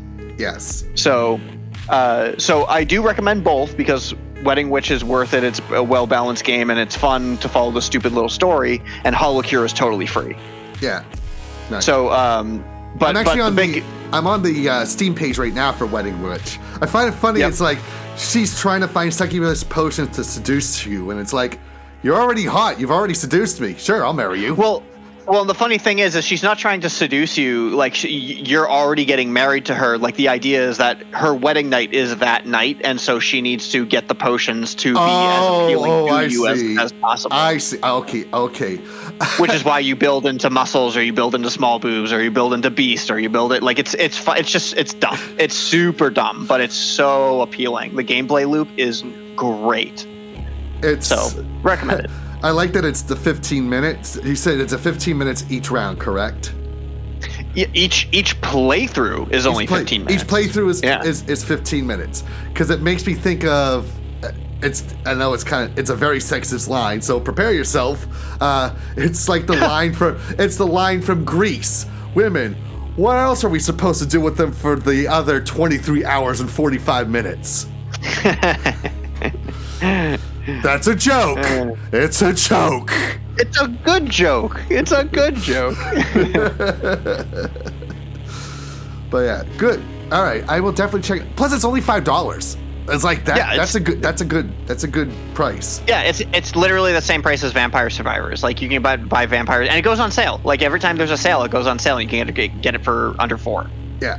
So it's so it's not a bad deal. Okay. Very cool. All right. The main topic Mum's the word. Our, m- Mm-hmm. my mom, but also the wicked anime mom, or whatever you want to call her. Yeah, that's that's pretty good. Yes, so she came to visit me for the holidays. Uh, she was here from December 22nd to January 4th. Um, she had an amazing flight through Japan Airlines. She just Good. said nothing but the best. Everybody was so good and kind to her. She even got a free upgrade on the flight too. What? Yeah. I wish I got free upgrades. So, no problems with the flight. It was a little bit delayed, and they were super apologetic about it being delayed. yeah, I bet. Whereas if you went on to Delta Airlines, it'd be like, "Oh, uh, tough shit. We got, we got." A." Hey, I like Delta Airlines. Well, what's the really bad one? American Airlines. I mean, there's Southwest Airlines, there's American, there's United, there's yeah, I, I don't know. I, I fly Delta, but uh, and I've, I've luckily luckily I've had a, a good experience with my Delta flights so far. But Uh-huh. So she arrives, we get her checked into her hotel in Ikebukuro, and we had a really good dinner at one of my favorite chains here in Japan, Komeda's Coffee. And if you've never had Komeda's Coffee, I will say that they have two of the best sandwiches on the planet at this chain. That is the egg and pizza toast and their fried pork cutlet sandwich. Two of their absolute best sandwiches there. She had the pork cutlet, I had the pizza one. Great dinner. But then she had to go back to the hotel because she didn't really sleep much on the plane and she needed hmm. to recharge. I've been there. But uh, apparently, she only got two hours of sleep that night, so she had to do as best as she could on our first night or first day in Japan. And we took her, or I took her to the Christmas market at Meiji Jingu. And what the Christmas market is, is the German tradition, the like how like in Germany they have these huge marketplaces for the holidays and Christmas time that sell food and drinks and nice little knickknacks and had an absolute blast, had a good lunch there. And then after that we went to Shibuya because one of my mom's favorite movies is the film Hachiko with Richard Gere, which is a retelling of the story Oh, nice. of Hachiko, the, the dog that kept on waiting for his, you know, owner to show up long after he passed away. And the Hachiko statue is in Shibuya. And her being able to see it in person, it was I I will say it was one of her big highlights because she's watched this movie like 30 times. It's her absolute favorite movie. And she just got to see the statue up close on the 100th anniversary of Hachiko's birth, no less, as well. Oh wow, interesting. So It's an old dog. yeah, very old dog. So it was great there. And then after that, she was feeling a little tired because again, two hours of sleep. We went to two different furniture show, uh, furniture stores. The first was IKEA, as we call it in America, IKEA, but the rest of the world calls it IKEA. And we quickly figured out that, yeah, this place is overrated. So I took her to the good furniture store, the place I got all my furniture at in Japan, Nitori. Right. And Okay. because my mom was still jet lagged, she just tried out all of the furniture, all of the couches, all of the beds. We spent like almost an hour and a half like doing all this. And it's like she's ready to buy all of this stuff. so after doing that, she felt a little better. So we went to Shimokitazawa because our friend Mari from the band TsuShiMaMiRe, she was doing a solo show at a place called Mumrick Murphy. Free concert, but you had to buy like two drinks. Not a bad price. And we had a great opening act uh, from a woman. Her name is Abe Aoi. She is the front woman for a band called The Arnolds, and she has a solo act called Himitsu no Kope Kachita. I think that's how you pronounced it. and she did a really good plugged in electric guitar performance that was both very loud, but also surprisingly soothing. She was very cool, very fun. Uh, we're now uh, friends on Instagram. We've been chatting back and forth here and there. And then my friend Mari came out, and she was dressed as a Christmas tree, but after one song, she's like, all right, this is done. Because you could tell she was having a really hard time playing wearing a Christmas tree outfit. And she did a mixture of songs of the band TsuShiMaMiRe and her own solo songs. And she referred to the song Ebihara Shinji as Evan's favorite song. it's keep okay. Stop so keep, no, no, yeah, yeah, no, yeah. Um, okay, keep in mind this was like a very small club where there was like 15 people. I'm, I, I'm Yep, chatting with yeah. her before the show, and everything. she's a friend of mine, and she knows like I know, this is the still, song. that's just so cool. Yeah. and then after that, uh, well, not after that, but during the last two songs, the owner of Mumrick Murphy's came on the stage and played guitar with her on a couple of songs, and just an excellent, excellent performance from her. She she kills it when she's with the band, and she kills it when she's solo. It, she is, you know, Mari is an absolute talent, not just in music, but in fashion and drawing. She is like, what we would call her, like a renaissance woman when it comes to mm-hmm. all the talents that she has. So yeah, good first day in Japan. Christmas Eve, the next day, we go into Ginza to meet with my school's vice principal. Mm-hmm. And we had a very, very fancy lunch and a great conversation. Him getting to know my mom, my mom getting to know him. And after that, we walked around Ginza some more and went into many stores that had many things that we could only wish we could afford. Because Ginza, think New York's Fifth Avenue if it Yeah, were yeah. a fully blown city. Yeah, I uh, I remember he, I remember the whole Ginza arc when we, from Tokyo Eye, you know. So I'm I'm familiar with the with the floofy floof part of the city. It's a floofy floof, but it's a good floofy floof. Oh, I'm sure it's probably beautiful. Yep. And then that evening, we embarked on that traditional Japanese Christmas tradition. Can you guys guess what it is? Oh, you got some chicken? Yeah, we got From some chicken, we got some shrimp gratin, some cake, the Kentucky Fried Chicken Christmas Party Bucket. And when Now- I did it, yeah, okay. Now, did you have to order that like ahead of time, or yes, or how did that yes. I actually ordered this in November, like at the Oh, beginning nice. of November, and this was what was great. A new KFC had just opened close to my apartment, so like I just walked down the street and put the order in. That's awesome. And one thing I did not know is that on top of the food, you get a really, really nice commemorative plate that says, what is it? Kentucky Christmas 2023. And it's a mm-hmm. really good display. Like, I still have it out. I'll be kind maybe putting away the Christmas decorations this weekend, but it was a very nice surprise. And as we ate the chicken, we watched a couple of really good Christmas specials. We of course watched the Pee Wee Christmas special. You know, that's that's always one of the best ones to watch. Um, Merry Christmas, Mr. Bean.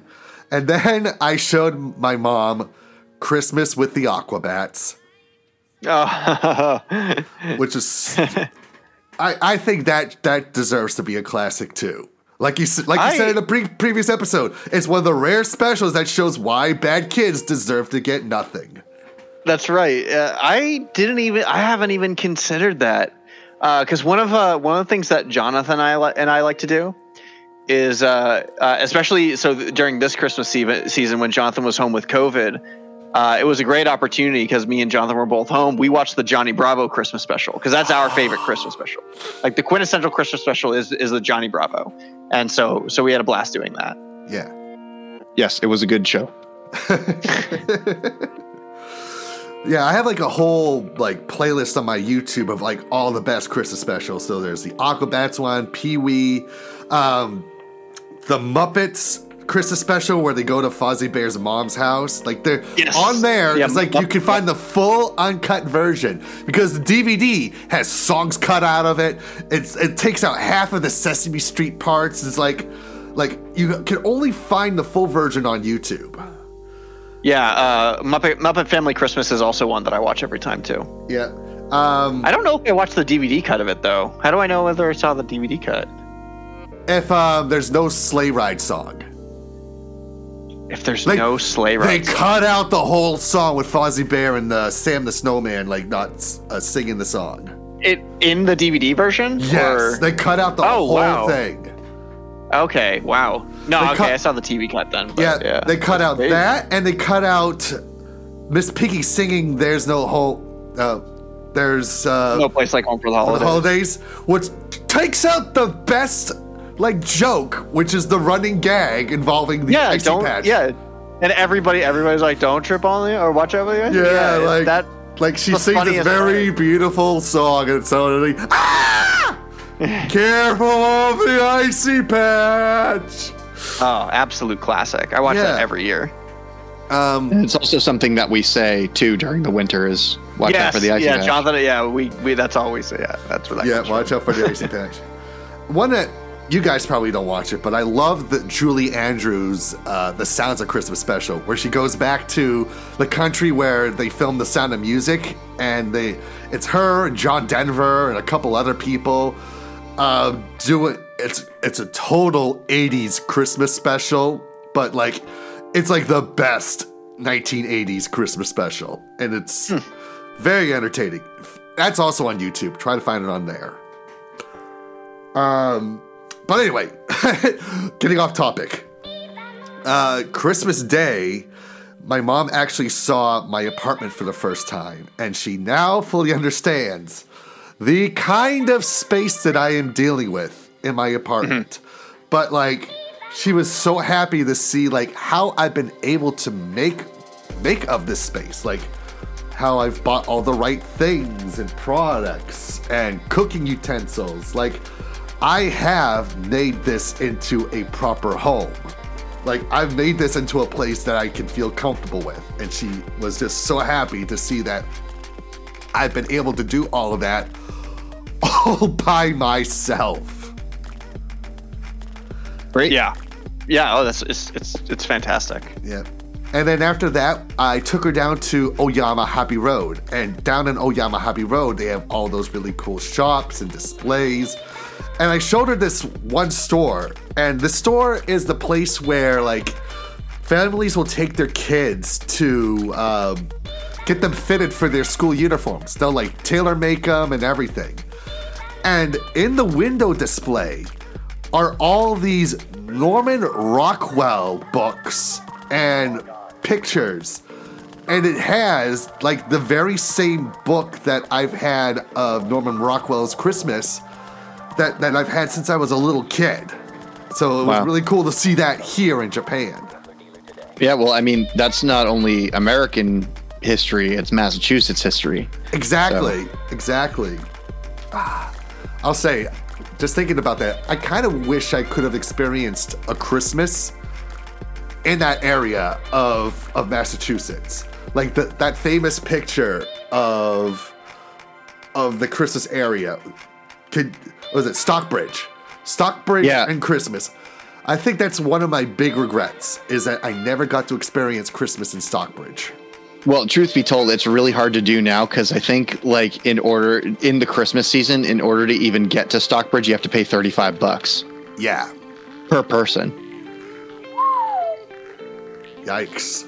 Yeah, so they so while yes, it is kind of like a historical quintessential I'm in a Hallmark movie sort of thing for Massachusetts, like it's really hard to do now. Like they've they've monopolized it. Yeah, there's diff- hit. Last time I was there, I think I was I was seven years old, and we were driving through it after we had visited Niagara Falls, Canada. And despite it being in the summertime, it still looked like that famous painting. Yeah. I wonder if any of that has changed since then. Maybe not, not. as far as I, know. Yeah. No. No, probably not. Okay. And then after that, I took her down to Nakano, where I where I where she got to meet the my assistant teacher who helps me out, and we had this very lovely chat with her for about three hours over coffee, and uh, with her help too, if my mom could finally figure out how to turn her American dollars into Japanese yen. Um, she didn't do it at the airport. No, because they kind of rip you off at the airport. Do they? Yeah, they like take away like instead of like 10 cents, they take 20 cents or like 20 yen from your from your dollars. Huh. Yeah, I found that out the hard way when I did it at the airport when I came So where- here this time around. So where's the best place to get it exchanged? Um you got to find like a Western Union kind of place. Interesting. Okay. Yeah, yeah. So that was Christmas. Day after Christmas, I went out. The only time we went outside of Tokyo, and it's a place called Kamakura. And there I met up with one of my old college friends and her two kids. And there she got to see the giant Buddha up close, and we were able to go inside of it this time.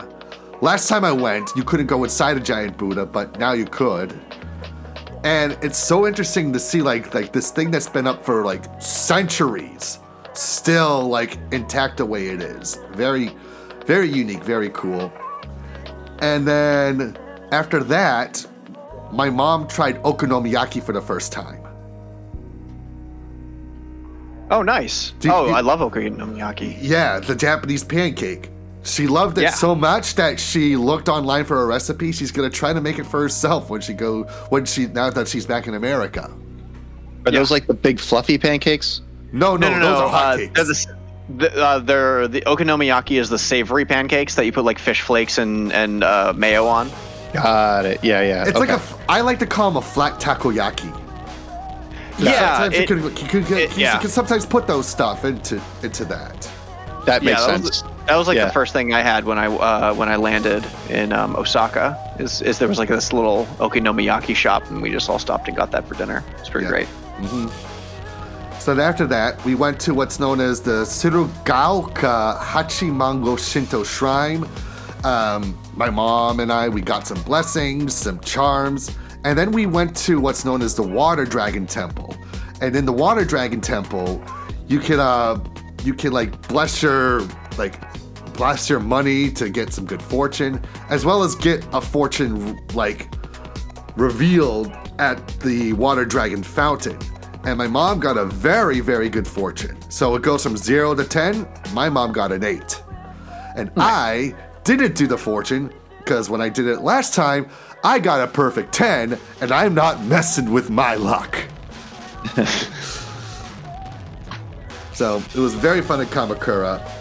Next day was the day where I could kind of show her around Ikebukuro on the 27th. We did some shopping at Don Quixote and Uniqlo.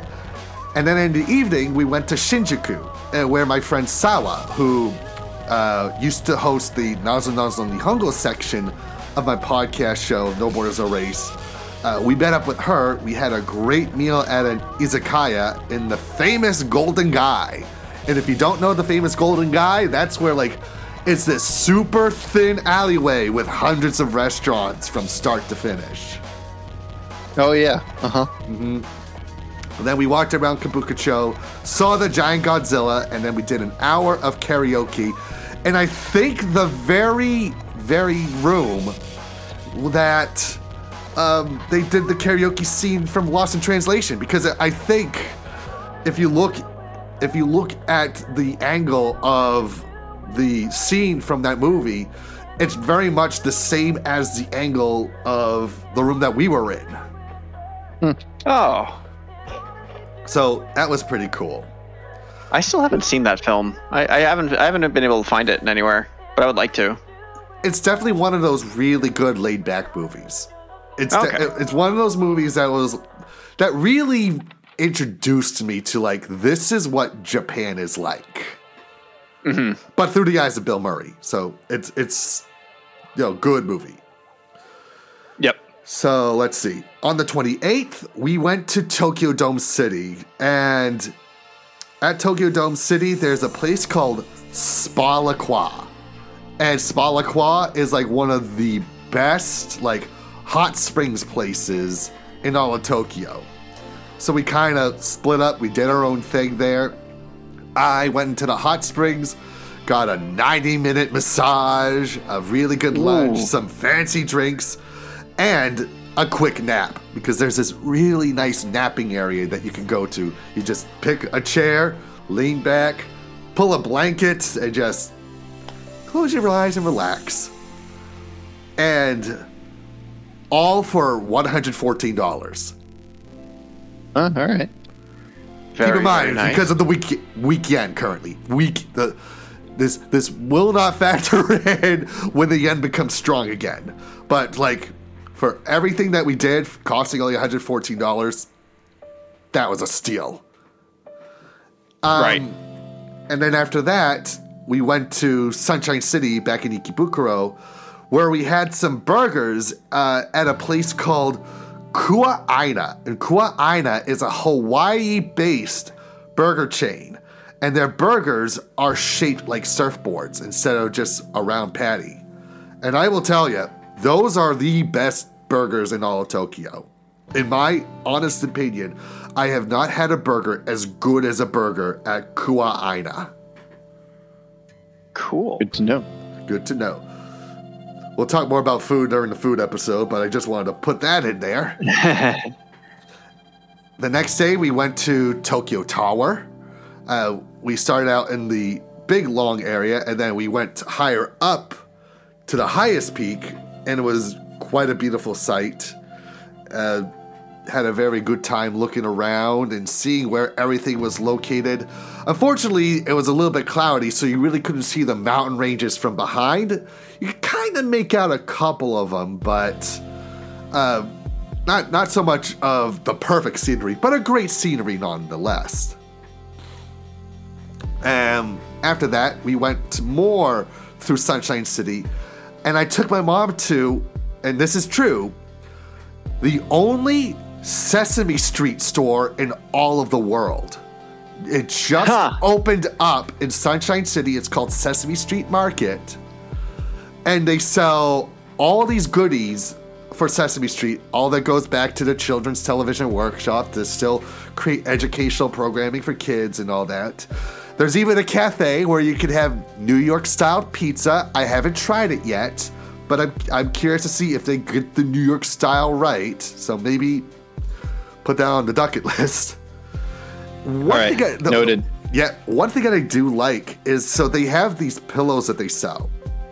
And on these pillows are the original sketches that Jim Henson made of some of the Muppet characters. So like the original Big Bird, the original Cookie Monster, um, the the original what's the what's the girl's name? Mary Lou, Mary um, is it Mary Lou? The pigtail. Uh, which one are you referring to? She had like the purple skin, blonde hair, pigtails, red I ribbons in her hair. I don't think Yeah, I they couldn't use her tell ya. much. They don't use her as much anymore as they did back in like from the 50s to when I was a kid. But these were like the original sketch, the, the, the original sketches that Jim Henson had made, and they were on the throw pillows. I thought that was really neat that you could own something like that. Yeah, that's cool. So next day was more of a laid back day. We kind of didn't meet up until like in the afternoon. Just walked around mm-hmm. Ikebukuro some more, and we just got the urge to go see a movie, and we and I wound up taking her to see the new Spy Family film. Yep. Oh. that's right. No subtitles, but you could follow everything perfectly. Like you knew what was a funny line. You knew what was going on. You knew exactly what was happening on the screen. You didn't need subtitles, and we both had a blast. It helped that I taught my mom everything she had to know about Spy Family before we watched it, Yeah. and she wound up really enjoying it too. So well, let's be honest. She was there. She was just thrilled to be there with you. probably, probably, but it was great. And what was neat too is when you go and see the movie there in Tokyo, you get a gift bag, and in the gift bag is a free thing of like soba yakisoba noodles, and it comes with a little booklet of Spy Family, which has an exclusive comic that you can only get when you see the movie. Hmm. So that was neat. And then Very. New Year's Eve came around and another kind of laid back day, but we did go to the aquarium at Sunshine City. And it was a great time. She got the act. What's nice is where the New England Aquarium focuses more on the Atlantic fish that you could see. The one in Tokyo focuses more on the Pacific ones. So it's all fish that you really haven't seen in person unless you live on the west coast of America. Yeah. So that was a good time. And then New Year's Day came. And New Year's Day, lots of stores were closed due to the holiday, but we still wanted to make something of it. So we went to uh, the shrine in Asakusa for what's known as the Hatsumode, the first first year, the first prayer. And there were hundreds of thousands of people there to to, to do this thing Yeah. all waiting in line. And I think we might have accidentally cut the line because it took us about 90 minutes to get there. And then after we had gone and done the whole shebang, we, we left and saw that the line was going through blocks and blocks and blocks of Asakusa. And I think we unknowingly like cut the line and like skipped a lot of the um, lot of the waiting time. So ba- basically, yeah, like they they didn't put up a stink with you because they knew you were foreign, but they were probably not very happy happy about it. Well, it's, it's not like we knew. It's like we kind of know, like went exactly. into it. It was like there was there was nothing blocking our way. We just went into get to the line of the shrine, not knowing that there was another line to get into the to get into the line to get into the shrine. But um, it was fun. We it took us 90 minutes to spend a minute in the shrine.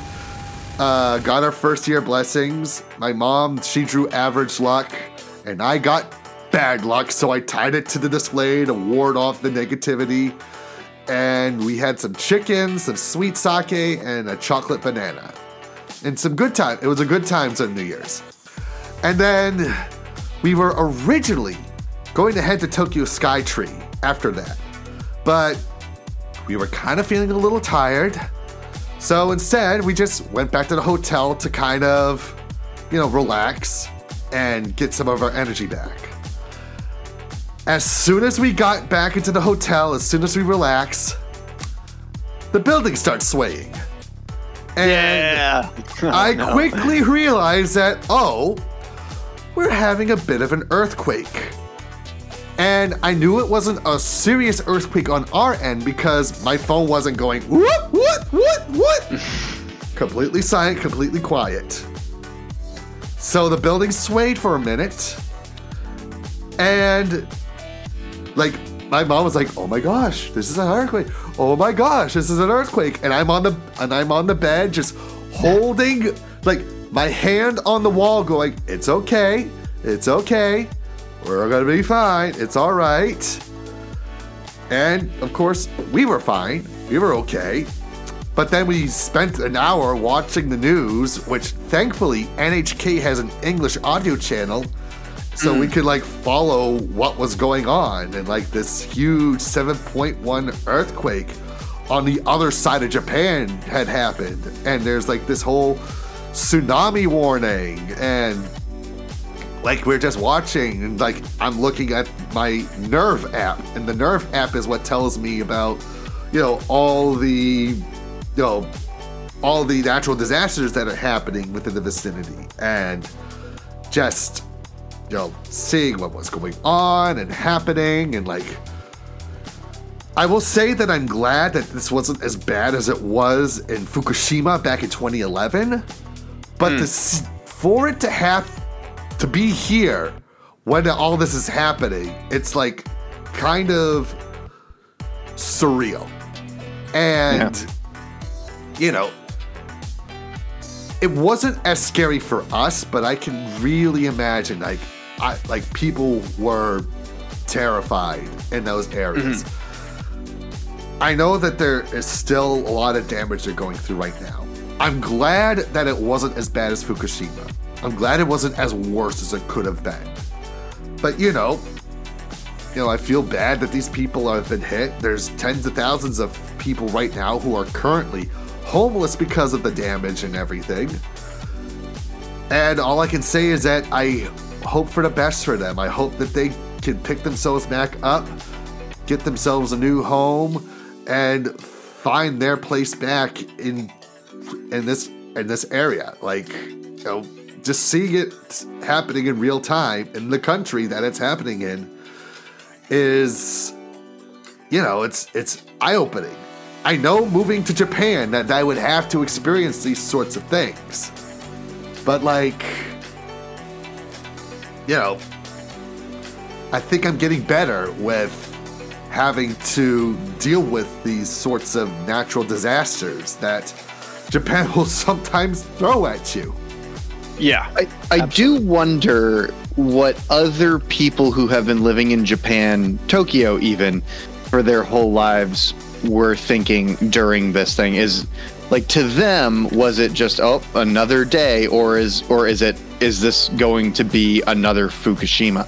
Not you on know? the other side. The other side where it was really bad. They have it was it was Yeah. raw. like pe- like the vi- like there's there's video footage of of like the epicenter of where it happened and it's really wild. Yeah. Oh no, I- I know this, but what I'm saying is like for people who have been living in Japan for their entire lives, hmm. when they're faced with a natural disaster like an earthquake like this, like currently where they're living, Oh, yeah. what is going through their heads? Because Evan, I've you have you experienced it, but you have a different experience with it because you've only been there for a couple of months. Yes. Not talking about the people who have lived there their entire lives who are mm-hmm. saying, "Is this the time?" Mm-hmm. You know. So, so this wasn't my first earthquake. This was my second one.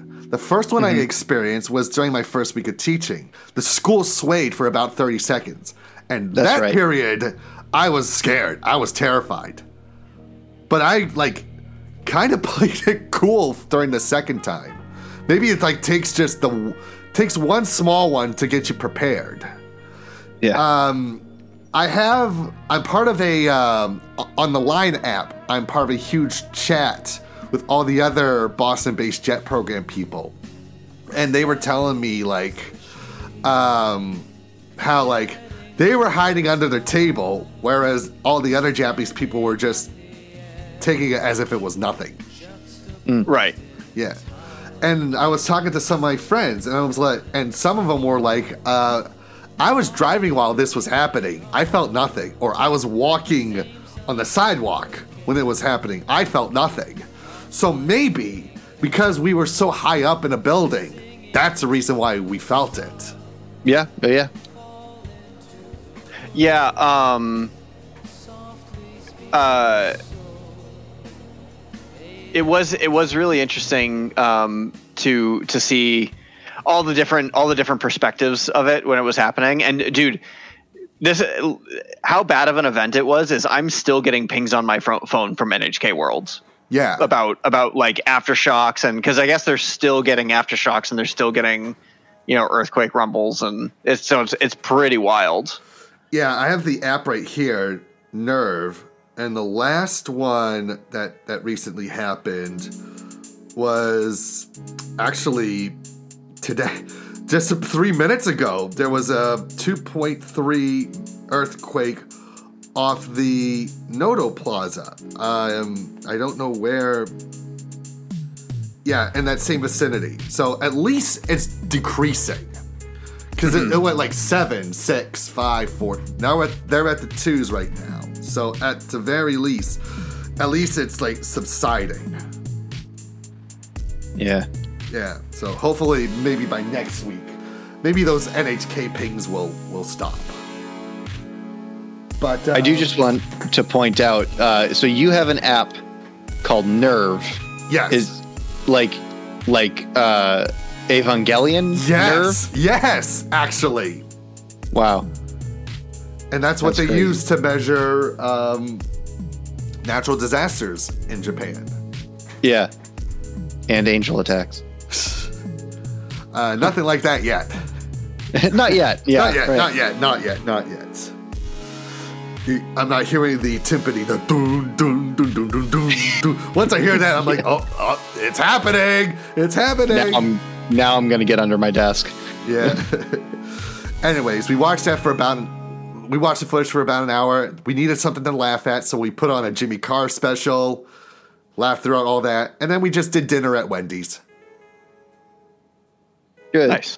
And that was New Year's Day for us.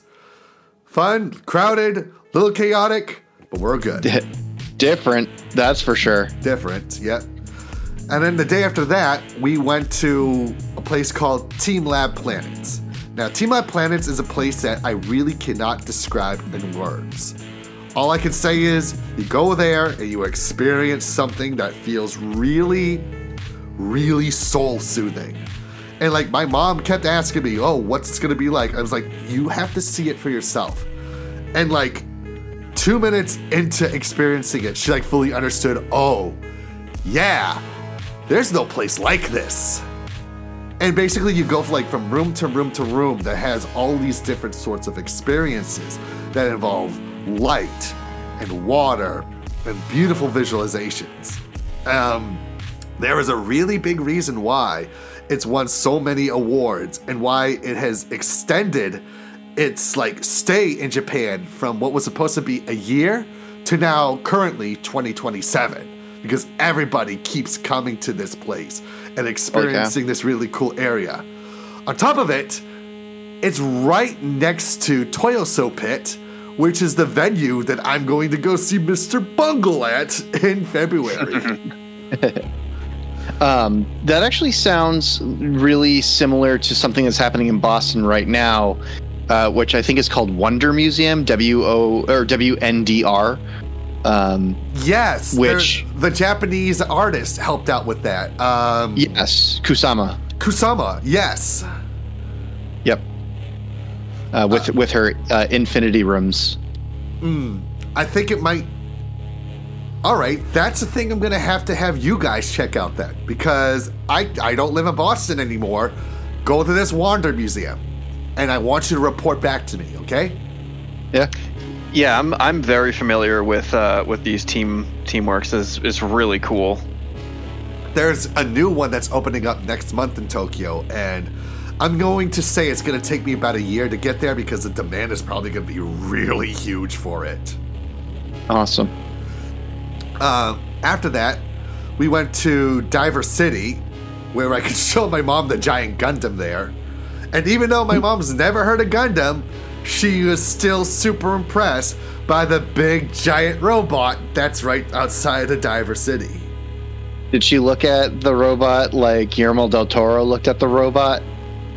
Oh. Just like, wow, whoa. And like I pointed out to her, like, look closely. There are parts of this giant Gundam that only the people who put it together are actually going to see because of that's how detailed that this thing is. And we got there right in time when like the presentation was going on where like the robot opens up and like the face comes out of the Gundam and the whole lights show and it was really neat for her to see that. awesome. And then after that we went to so right between, um, right near uh, Diver City is Fuji TV, and like the Fuji TV building is really neat too. Like there's like this giant globe that's like right in the middle of it. Like I'm still trying to figure out how they built this building and put this giant globe right in the middle of it. Um, we went there and just looked around their gift shop and not nothing too super special, but like it was still really cool to experience that. And on That's the awesome. last yeah, and on the last day we went to Tokyo Skytree. And Tokyo Skytree currently is the tallest tower, uh, no longer Tokyo Tower. So we got up a lot higher, got to see the sights a lot better. While I was while while we were waiting in line for the second part of Skytree, a group of sumo wrestlers came out, and it looked like that they were doing like some sort of like ritual before an upcoming match up in Tokyo Skytree. Oh my gosh. So like That's crazy. So yeah, like it was really cool. And that's kind of about it for the trip. The last day she was here, we had to uh, she had to pack up and get her things together. And she got it. She understood why I live here now. She understood why I've been I've been wanting to build a life here. Hmm. It took her only two days for her to realize that, but but for her to experience the two weeks in Japan, she understands why I love this country and why it's so beneficial for me for my health and why why I'm here and why I want to build my life here. And she honestly she can't wait to come back here because we've only really touched the surface of what Tokyo has to offer, much less Japan itself. So it was a great time with her, and I'm glad that she got to finally see Japan through my eyes. Yeah. Any um any chance that she uh, she'll want to make it back and go to other places in Japan? Absolutely. Yeah, we talked about that. Maybe going to the countryside, maybe going to like Osaka or Kyoto. I actually Yeah, plan to do. Um, I plan to go to Kyoto for a week in March during our spring break. I, Oh, I nice. just need to. I, I just need to do some more research and decide when and where to go. But she gets it. I'm happy that she understood what she understands why I'm here now, and she understands why I am so happy to be living here now. Good. Uh, any questions? Um, no, I, Not- I, I don't think so. Yeah, not I. I'm satisfied. Okay. So I think that about wraps up this episode of Duck in Japan. Unless you guys have anything you want to add. Nope. All Nope. good. All Not this week. Okay. Good. All right. Shameless plug time. AFLM, take it away. All right. So if you guys want to check out my work, if you want to see what I'm up to, you can head to solariansun.com where you can read my webcomic for free. We're up to page 282 for free. Uh, but if you go to patreon.com slash AFLM, where you can subscribe to my work and read the comic all the way up to what I currently have, you can read up to page, as of tomorrow, uh, of this recording, that is, you be up to page 669. Yeah, so we're get, we're really getting up there. Uh, and um, coming up right around the corner, we have the Kickstarter, of course. Kickstarter volumes one through three. Volume three being the new book, but you can collect all the other books that you might be missing if you did if you missed out. Get them digitally, and you can get them physically, and you can get stickers, and you can get art prints, you can get all that kind of stuff uh, ready to go. That is launching on January 12th, uh, in sometime in the evening. But uh, if you sign up for the pre-launch page, which you can head over to the the Solarian Sun pre-launch page, uh, you'll you can get notified right when it launches, the very moment. I think that's all I got for now. All right. JonStar. And if you want to check out my work, you can find me at the Line Block on uh, uh, Instagram, uh, where you can see my artwork and potentially when I reach a new personal best in classic Tetris. Currently, current score is three hundred and forty thousand. All right, you got to get to that 999,999 some fashion. Looking for a max out. Still chasing the max out. Still chasing the max out. And uh, we talked about this on the last episode, but we you have your book. You know, you haven't published it yet. Have you still considered making it part of the Kickstarter tier for Solarian Sun? Probably not this time around, but uh, it, it is a possibility. Uh, I, I still have some legality things that I need to do with my book because I I use uh, other other media in it. That's like the hard part is that because it was like a personal art project, I have like links to YouTube videos that you know I do not own. Um, so like I, I've always questioned the legality of you know being able to to publish the book that has links to other people's work in it. Like I credit them and everything like that, but I can't really sell it for, per Right. se. Okay, fair enough, fair enough.